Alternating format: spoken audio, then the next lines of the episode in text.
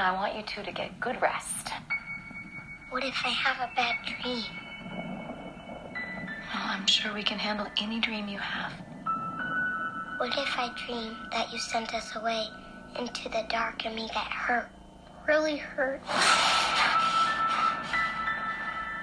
And what if I'm so sad and scared of the dark out there that I put poison in me for years and years until my blood turns into poison and my heart breaks right in half and I can't feel anything happy. Till I can't stand it anymore and I I have to die. And time on a silver table. With my jaw wired shut.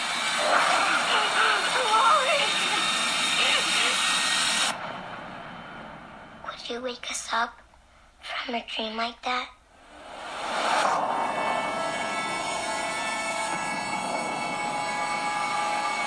We're not like any other family. We're different because of where we grew up. Hill House.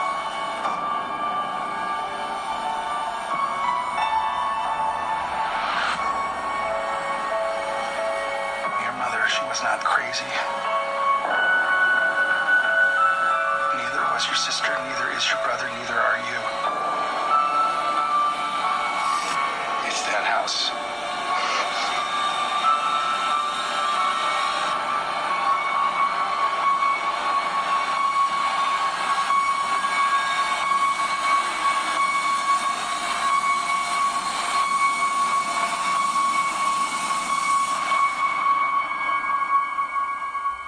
You don't have to worry now, sweetie. That really bad dream? Of course I'd wake you.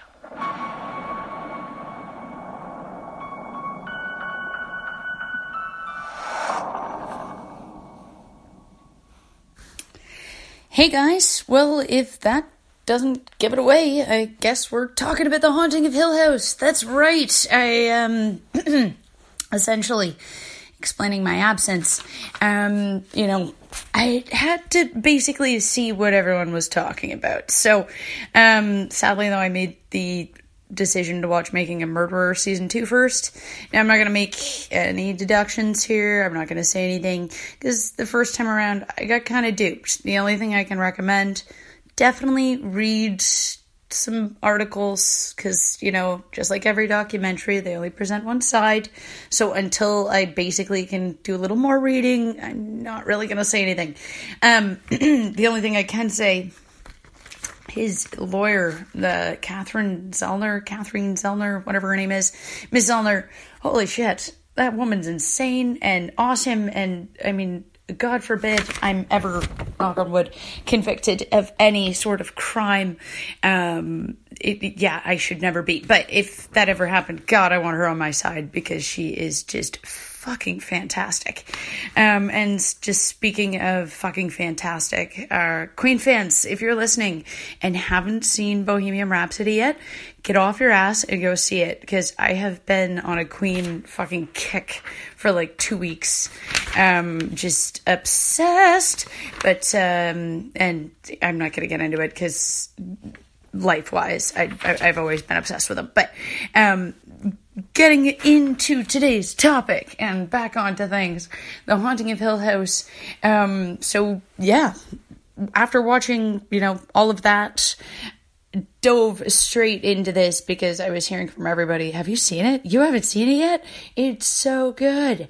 So um essentially, yeah, watched it, fell right in love with it and um yeah, just basically sorry guys, it took so long. It's just hard, you know, to find 10 hours of television time um, you know, when you live a busy life. So, uh, again, I'm sorry for the long delay. But uh, Netflix, you guys are just knocking them out of the park. Like, the crowd goes wild. Literally, I, I don't know. These guys are really starting to contend with HBO.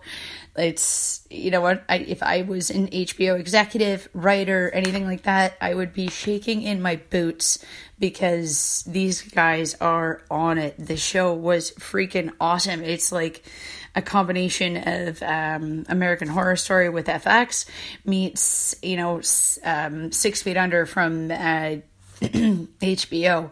It's just freaking gold. Um, I just just loved it. Um, you know, it's basically it's it's a, truly a, a, neat horror thriller mystery with a lot of meaning and family ties behind it.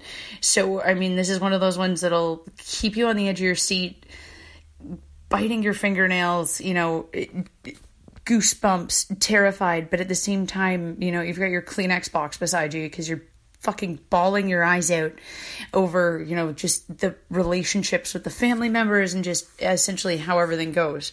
But um, like I was saying, you know, this is all feels, um, and at the same time, you know, terrifying.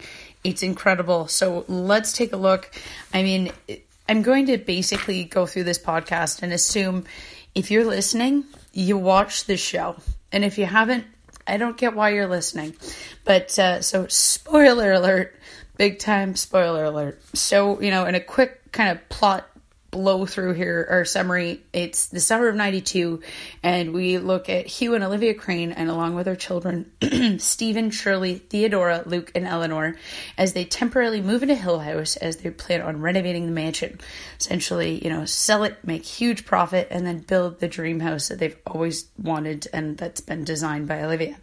Now, of course, unexpected repairs, uh, you know, lengthen their stay, and at the same time, there seems to be an increase in paranormal phenomenon, which will result in a tragic, tragic loss of the mother, um, and essentially the family fleeing from the house, and you know, 26 years of burying these traumas, we essentially pick up with the family, you know, after, you know, essentially Nellie kills herself, and we're gonna watch the family kind of try to digest Nellie's eh, suicide and try and you know essentially bring up all the past issues that they've had, things that they're keeping bottled up. They're ghosts, might might you you know might I say they're ghosts essentially, and uh, you know essentially we're going to look at them as they're forced to confront all of these issues and their time at Hill House and.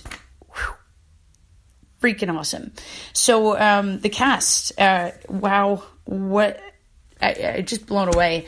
And um, guys, we're gonna play a fun little new uh, idea I came up with called "I Know Them from Somewhere" because essentially this whole freaking show, I felt like I was just playing this game of I know them, I know that guy. So, um, starting with Hugh Crane, um, the young Hugh Crane is Henry Thomas. Um, I thought he was great, and uh, of course, playing that I know him, I know him. He is in ET, playing Elliot, of course, that is uh, Elliot years later. And, and this seems to be a Gerard's game re, um, reunion uh, in that film as well, as well as the film Ouija, or Ouija, Ouija.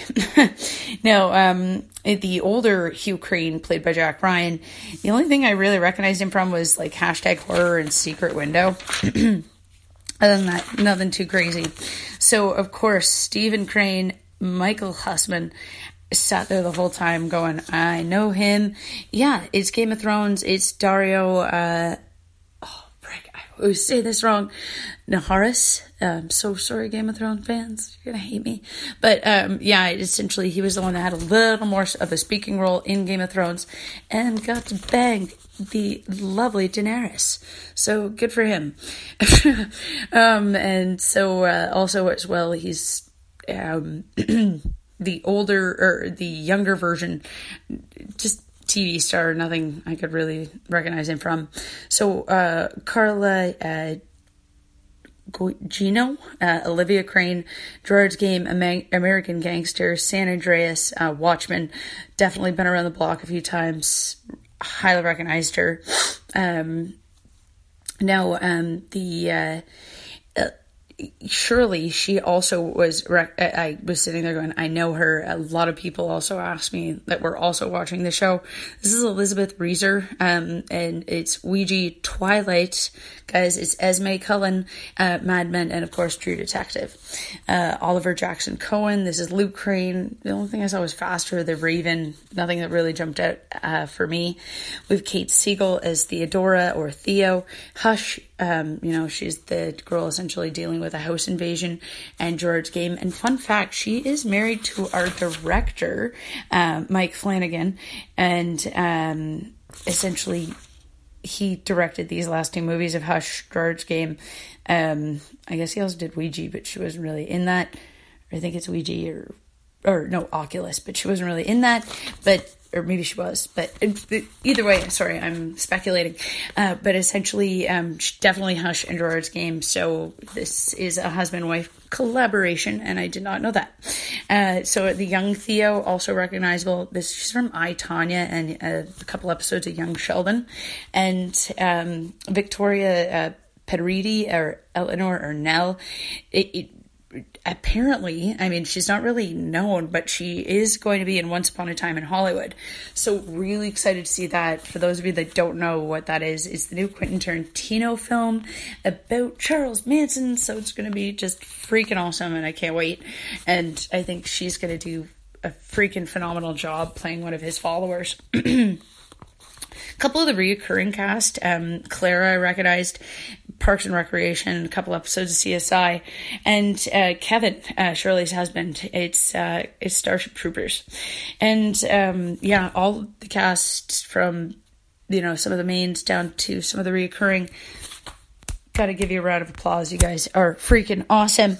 And uh, fun facts for those of you that, didn't know it: Nellie's therapist, um, Doctor uh, Monatu, Monatag, Monatu, whatever. Um, his uh, real name Russ uh, Tamblyn, and he actually played Luke in the 1963 version of uh, Hill House. So um, kind of cool. And uh, essentially, um, going from there, you know, looking at some of the episodes, I just kind of wanted to highlight some of the parts that really stood out for me. So the first episode, that ending when you know it kind of comes full circle and he's like yelling at Nell about like you just saw Luke in here, blah blah blah, and he calls and says she's dead. My jaw hit the floor. I don't know about you guys. I just was like, oh shit, you know, whoa, and then like the whole ghost thing, which like zooms in on him, freaking crazy. Um, anything to do with like the death of animals, cats, dogs, I don't care. It always bothers me. It just gets under my skin. So poor Shirley and her damn box of kittens. Ugh. But I guess, I mean, these are those little things in life that sort of set us on the paths that we, uh, you know, essentially follow and things that we become. Because if it wasn't for that, she never, well, I don't know, it's arguable. It could be the kittens or perhaps even her, her mother's death, why she got into, uh, into being a funeral director and, you know, doing all of that that fun stuff. Um, and uh, one thing I've got to add, I maybe perhaps I'm again speculating and don't know much about queer identity in film, but Theo's lesbian identity again, correct me if I'm wrong, guys. Reach out to me on social media on this one, but I just feel like it was added and completely unnecessary. Um, it didn't add to the plot. It was just there as like a mechanism to keep like husbands entertained that were watching. Um, it just it didn't add to anything. You could have had that with a male, female. Did not matter. It just to me, I think, it, like I said, two beautiful women, uh, you know, romping around in the sheets. Yeah, it's, um, you know, I get why they did it, but unnecessary in my my opinion. But whatever, you know, just the whole Theo character, I still love. Um, you know, her ability to sort of feel things and see people from touching things. I just unbelievable, and then just to see her kind of use that in a a child therapy uh, way was really really cool really neat tie-in um, but the whole thing when she discovers uh, pardon me the poor girl and uh, mr smiley or mr smiley face freaking gross and um, you know, just awful and ugh, that's part probably one of the more disturbing parts of the whole show. So um, Luke and his whole friend Abigail another fucking crazy twist at the end when you find out that Abigail wasn't an actual fucking ghost because I totally thought she was. She's just weird looking. but uh, you know, it's poor Clara and um, Horace's kid, and you, you know, Liv is what killed her, and this is why he's keeping everything a secret. It's just fucking nuts. Um, and then you know, going from there, we have the bent neck lady and that twist and Nell. And we'll get into how you know she essentially could be the bent neck lady you know and still haunt herself. And that will be you know essentially looking at the final episode when they discuss time and what time is and what time means and sort of how time is measured and looked at. It's not linear. It's not what we would expect a beginning middle and end. And pardon me apparently I'm very sniffly. Now, um, as the story escalates, you know, the family comes together. We're dealing with Nell's funeral. Everything's been prepped. Um, and this is where you can really get your box of Kleenex and the emotions are high. Things are tense.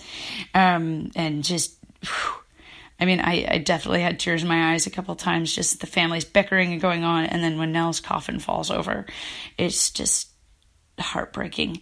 Um, so as the funeral, you know, we get into the next few episodes and the funeral goes on and we see the flashbacks of the house and things are kind of explained and we see Liv deteriorating, you know, it just, everything kind of just piles up on you as the viewer. Um, and you just fall apart, uh, you know, but at the same time, I guess there's hope, you know, like everyone sort of mends mends their their tragedies, and I'll, I'll get into that at the end here when, with my summary. But it's, you know, I've I quite haven't I haven't quite had a show do this um, for me, and you know, definitely take my heart, tear it apart, and then at the same time, you know, leave me wanting more. it's it's truly unique. Um, now, as you know, I gotta say it. The witness marks, you know, when they're driving up and uh, Hugh explains, you know, Steve, you just didn't quite see the ghosts and the whole clock repairman. And then, you know, Nell appearing um, when uh, Theo and Shirley are driving up, you know, that totally threw me out of my seat. Um, all of these little things, well done. This is just great horror uh, altogether. It's just fantastic. Um, and it's truly just just great, great stuff. And I hope you all agree with me. Those of you that don't, I'd love to hear from you because I have yet to hear from one person that said, "eh, it was okay" or "eh, I didn't like it," because it's it's I think it's great. So um, again, those of you that didn't like it, definitely let me know. I'd love to hear from you. so uh, development production, um, you know, the series began in October 2017 in Atlanta, um, and the location filming in a city is kind of in its city um, of Atlanta, Georgia. and reception wise, I mean, it's receiving huge critical acclaim on Rotten Tomatoes, the series has an approval of 92% with 75 reviews, looking at 8.39 out of 10. It's a very high rating. Um, and basically, it's just generally favorable. Um, you know, the Telegraph refers to it as the most complex and complete horror series of its time. Uh, Roger Ebert uh, .com gave its praise, um, calling it essential viewing, stating the show contains some of the most unforgettable horror imagery in film and television years. Um, you know, IGN giving it a series rating of 9.5 out of 10. Amazing, calling it superb, terrifying family drama. Um, and, uh, you know, it's just at Forbes calling it absolutely fantastic, and that it actually may be Netflix's best original show ever. Um, and the it's reported that one of my favorites, Stephen King, is a huge admirer of Jackson's novel and tweeted, "I don't usually care for this kind of revisionism, but this is great, close to a work of genius. Really, I think Shirley would approve, but who knows for sure? For sure." Um, personally, I think she would approve. I mean, it is it, it is reaching out. It's not at all similar to the book. It's just basically taking the characters, location, names, that sort of things. but even the characters aren't even the same. But it, it it's still a really neat neat way of taking it, taking that story and twisting it. now, some fun facts. I mean, gotta say, how many ghosts did you guys see while viewing? Um, they're hidden throughout the show, little things, reflections, just appearances. Sometimes it's just hands, shadows, faces. Um, caught me off guard while I was watching. Um, and it will drive you crazy with how many you will see and mi- find out how many you missed. Um, I was kind of blown away when I looked into it. Um, now, uh, you'll see when they show Luke in his treehouse uh, that there is an ET lunchbox. Kind of funny considering Elliot is dad. Hugh's eyes. Um, while watching, I've got to pay attention to this the next time because I'm definitely reviewing this. Um, they start off with bright blue while he's young. You know, he starts off with a lot of hope, admiration. Um, and when he's older, they're gray. You know, he's lost that. It's no longer hopeful and excited. Uh, you know, he's just sort of dead eyed. now, uh, the original novel has Eleanor, Theo, and Luke, but the siblings, there's no Steve and Shirley. These were added in. Now, the reason they have this is because Shirley, of course, for Shirley Jackson, and Steven for Steven Spielberg, because Amblin brought the story to uh, Flanagan. Now, um, young Theo, uh, one scene you'll see her reading The Lottery, which is a, another book of uh, Shirley Jackson. And uh, essentially, like I was saying, this whole thing is like a Gerard's Game um, reunion. And I guess in that movie, Theo plays Liv's mom. So it's kind of funny that this time around, Liv's playing Theo's mom. Um, and uh, I guess Kate Siegel, so Theo, ended up pregnant while filming. She fought through the symptoms um, to basically, you know, still bring the unbelievable performance that you see. And uh, didn't realize that episode six is composed of, I guess, five very long takes, one of which being 17 full minutes.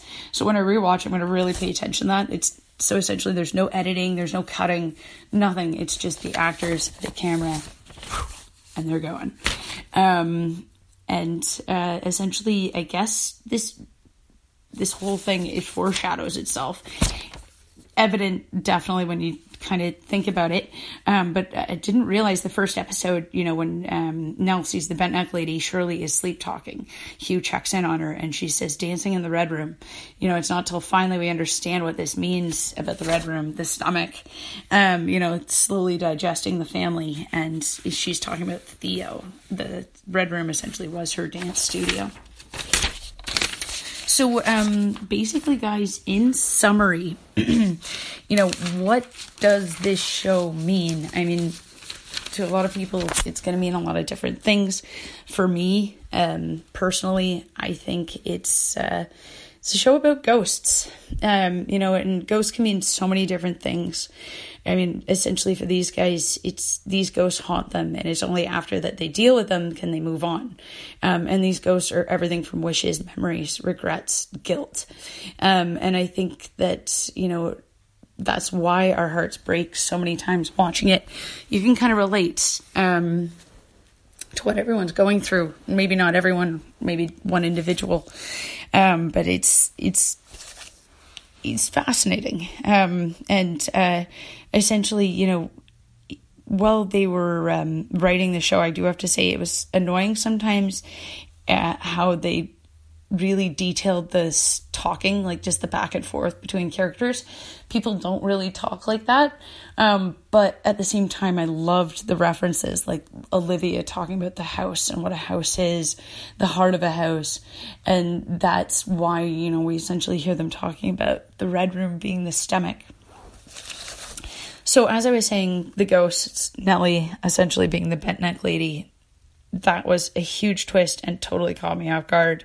Um, eh, but it's her death, of course, that brings them all back uh, together. And um, at the very end, you know, essentially, uh, she tells them that, uh, you know, Nell's bringing them back together at the very end. She explains, you know, what love is and time, and we're going to get into that in just a little bit. But uh, Liv's ghost, you know, she's not helpful when they're back there. She just is happy to have her kids and she wants them to be awakened, which is reference to Hill House to basically dead. Um, now, um, Liv's ghost, you know, she's also seen earlier as a guide, but this is just Hugh's memory. Like I said, ghosts are many different things, and in Hugh's case, it's a wish. His ghost as he wishes his wife back. Now we also have other, you know, ghosts like Poppy Hill, um, Hazel Hill. You know, this is the sister-in-law, um, Will's sister. Definitely some uh, hate there between the two of them, and uh, they're very interesting uh, side characters. Now, um, William, his uh, ghost was another one that kind of came up that kind of I felt was bizarre. Um, the whole walled he walled himself in because of fear and guilt, um, and this had to do with an affair with a housemaid. Uh, it wasn't until kind of later researchers think that brought up an idea that you know Horace might actually be you know, um, William's illegitimate child. Uh, his mother, you know, he talks about her whispering in the woods to suitors. I think that might have been him. And uh, essentially, that's why he walled himself in. And Poppy might have knew, known about his infidelity because at that one point, when she talks to Liv, you're a real tomato, huh? Willie's just to love you. You know, that whole scene. I think, you know, it kind of speaks to William's, uh, William's attitude. And the whole thing in Theo's dream with uh, Trish explaining it really bizarre. Again, quickly, Abigail, her whole ghost, didn't realize she was a ghost till the end. Whew, crazy. Um, then we also have this. You could call it a ghost, but it's Shirley's ghost. It's her daydream. It's her guilt. It's her remorse. It's the. Yeah. um, uh, uh, one night stand that she had well away and uh, away from her husband. And I guess his name is Ryan Quayle. Um, and essentially, I just, I don't know, to me, it was just that, that other funeral director. Um, now, I guess to Nellie, I mean, she sees Luke's ghost, but this was only because he died well, you know, quickly while he was using the drugs and then, you know, was quickly resuscitated. And then, of course, you know, we have a lot of the minor ghosts, Mr. Smiley, the lock clock repairman, all these little things that pop up. Now, um, the house itself is what makes change for every character in this show. If it wasn't for them bringing themselves back, they'd never actually confront the pain of their past. Um, and it's these pains, um, you know, the trauma for each of them, you know, that essentially leads to Luke's addiction, Theo's meaningless, meaningless sexual encounters, not no ability to love anyone or open up, Nellie's depression, Shirley being a control freak, Steve's unwillingness to see the truth, you know, essentially all of these, they just bottle up their, their shit and don't actually deal with it. Um, and uh, essentially, you know, if you don't get to the core of the issue and just put a band aid on it, this is kind of what you're, you're going to end up dealing with. And it's not till they're actually in the red room, they're forced to confront their fear where there's no place to hide. So, you know, Steve sees the, the whole diseased child because his mom had mental illness, blah, blah, blah. Uh, Shirley's infidelity, um, you know, the whole episode 10 thing f- focuses on it. You know, I fixed her. She's pretty, but inside she's a whore um, Luke, you know, his uh, ability, his choice not to die after his overdose and not sitting down at the table, and Theo essentially um, opening up and letting people love her. Uh, you know, so getting back to what I said, Nellie shows up, releasing everyone from their dream, and everyone starts apologizing. Um, and she explains that to each of them that she understands that love is unconditional, uh, and the rest is just confetti and love that is love is all that matters. So she refers to time as rain. It's moments just falling all around them. It's not linear. So this basically explains how she could see herself. And as I said, I just kind of love this reference. It's just so unique. It's unheard of. It's just so cool. Um, and I just thought it was really, really, really, really awesome. so, uh, and uh, going on. So, the red room being the stomach, you know, trying to put on these faces to digest them. Um, it's not till Hugh basically tells them that they're unfinished meals, you know, and they go back. It, I just thought that, again, another kind of cool reference tie in, um, and just so bizarre, but really, really neat. And again, left me wanting more.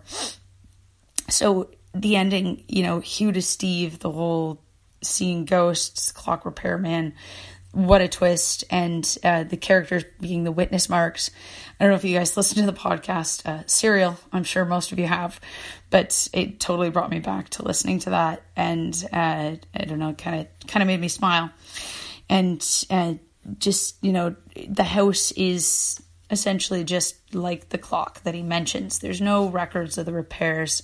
Livy is drawing out the floor plans, and you know if essentially they come in trying to fix it, and um, you know at the very end with Steve apologizing and his dad and seeing them, you know, essentially it it, it was really yeah. Uh, sorry, I'm just getting all tongue tied here. So many thoughts at once. Um, but essentially, you know, at the end, you see the two of them kind of going over things, and then we see this you know, wonderful happy ending of Steve, you know, apologizing to Liv. She's pregnant. We are celebrating two years of sobriety for Luke. Um, you know, essentially, Shirley's coming clean to her husband about the uh, infidelity. And my God, what a scene. Um, you know, Theo is moving out with Trish. You know, she's tossing at the gloves. Um, and essentially the house gives and takes and steve's kind of wrapping this up he's you know kind of narrating that for us and the cost for all of this is hugh's death so hugh's dead why because liv will not get he wants the kids freed and liv will not give them up she refuses to be alone again. Um, and he says you know I'll, i will make a promise that will last forever and you know let me fix it. And essentially we don't hear it as the viewer.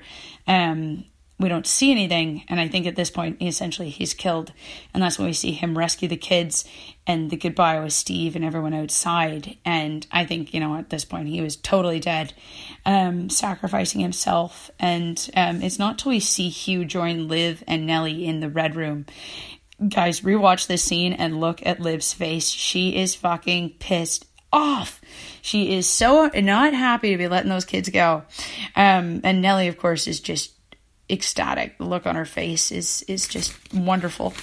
Um, and you know, we're left with Steve's ending monologue, as I was saying, you know, looking at love and fear, um, and how it's you know essentially a relinquishment of logic um, and reasonable patterns, and either we give into it or we fight it. There's no meeting it halfway, and everybody here was just trying to meet it halfway, and look at the shitty lives they were all living, and you can't continue that you know, and, and reality. So essentially, you know, they had to face their fears to move on. Um, and when they finally do, everything, you know, seems happy. Um, and it's, like I said, it's one hell of a story.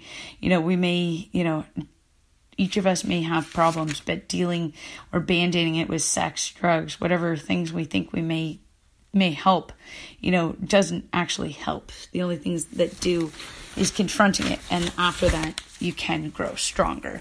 So, guys, thank you for listening, putting up to me rambling on for the last 33 minutes. Um, but I guess I just really passionate about this. It was a freaking awesome show.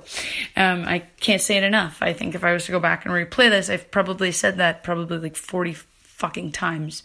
Um, so again, thank you for listening. Um, if you uh, would love to talk to me, reach out to me on social media. Always love to hear from you. Uh, you know, if you disagree with any of my statements, any of my thoughts, love to hear from you, especially. Um, or if you just want to say hi, you know, that's always fun too. Uh, and uh, of course, guys, um, again, thank you, and uh, hopefully, I can't wait till uh, till the next one. All the best, and uh, keep calm, stay creepy.